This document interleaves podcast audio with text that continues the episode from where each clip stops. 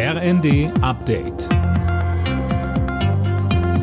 Stündlich neu. Auf den Punkt informiert.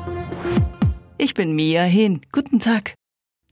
Nach dem Wintereinbruch in Süddeutschland gibt es trotz einiger Entspannung weiterhin erhebliche Probleme im Zug- und Flugverkehr.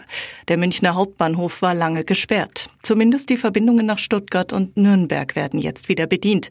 Der Münchner Flughafen hatte den Betrieb bereits am Morgen wieder aufgenommen, aber auch heute fallen hunderte Flüge aus. Starke Schneefälle hatten gestern für ein Verkehrschaos gesorgt und Teile Bayerns lahmgelegt.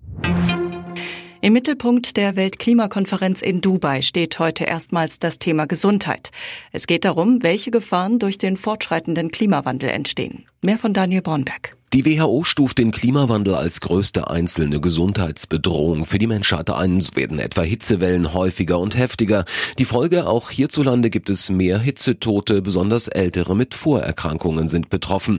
Ein weiteres Problem, wegen der Klimaveränderungen erhöht sich das Verbreitungsgebiet einiger Infektionskrankheiten wie etwa Dengue, Zika oder Malaria. Und nicht zuletzt kann die Sorge um die Zukunft auch psychische Probleme verursachen.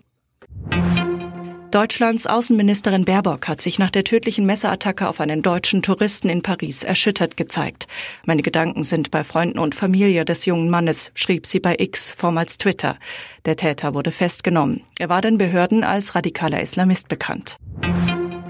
Morgen startet die zweite Ticketphase für die Spiele der Fußball-EM im nächsten Sommer in Deutschland. Rund eine Million werden über die nationalen Verbände an Fans der qualifizierten Mannschaften vergeben. Für die Tickets muss man sich bewerben. Gestern wurde in der Hamburger Elbphilharmonie ausgelost. Deutschland hat eine machbare Gruppe erwischt. Die Gegner sind Schottland, Ungarn und die Schweiz. Alle Nachrichten auf rnd.de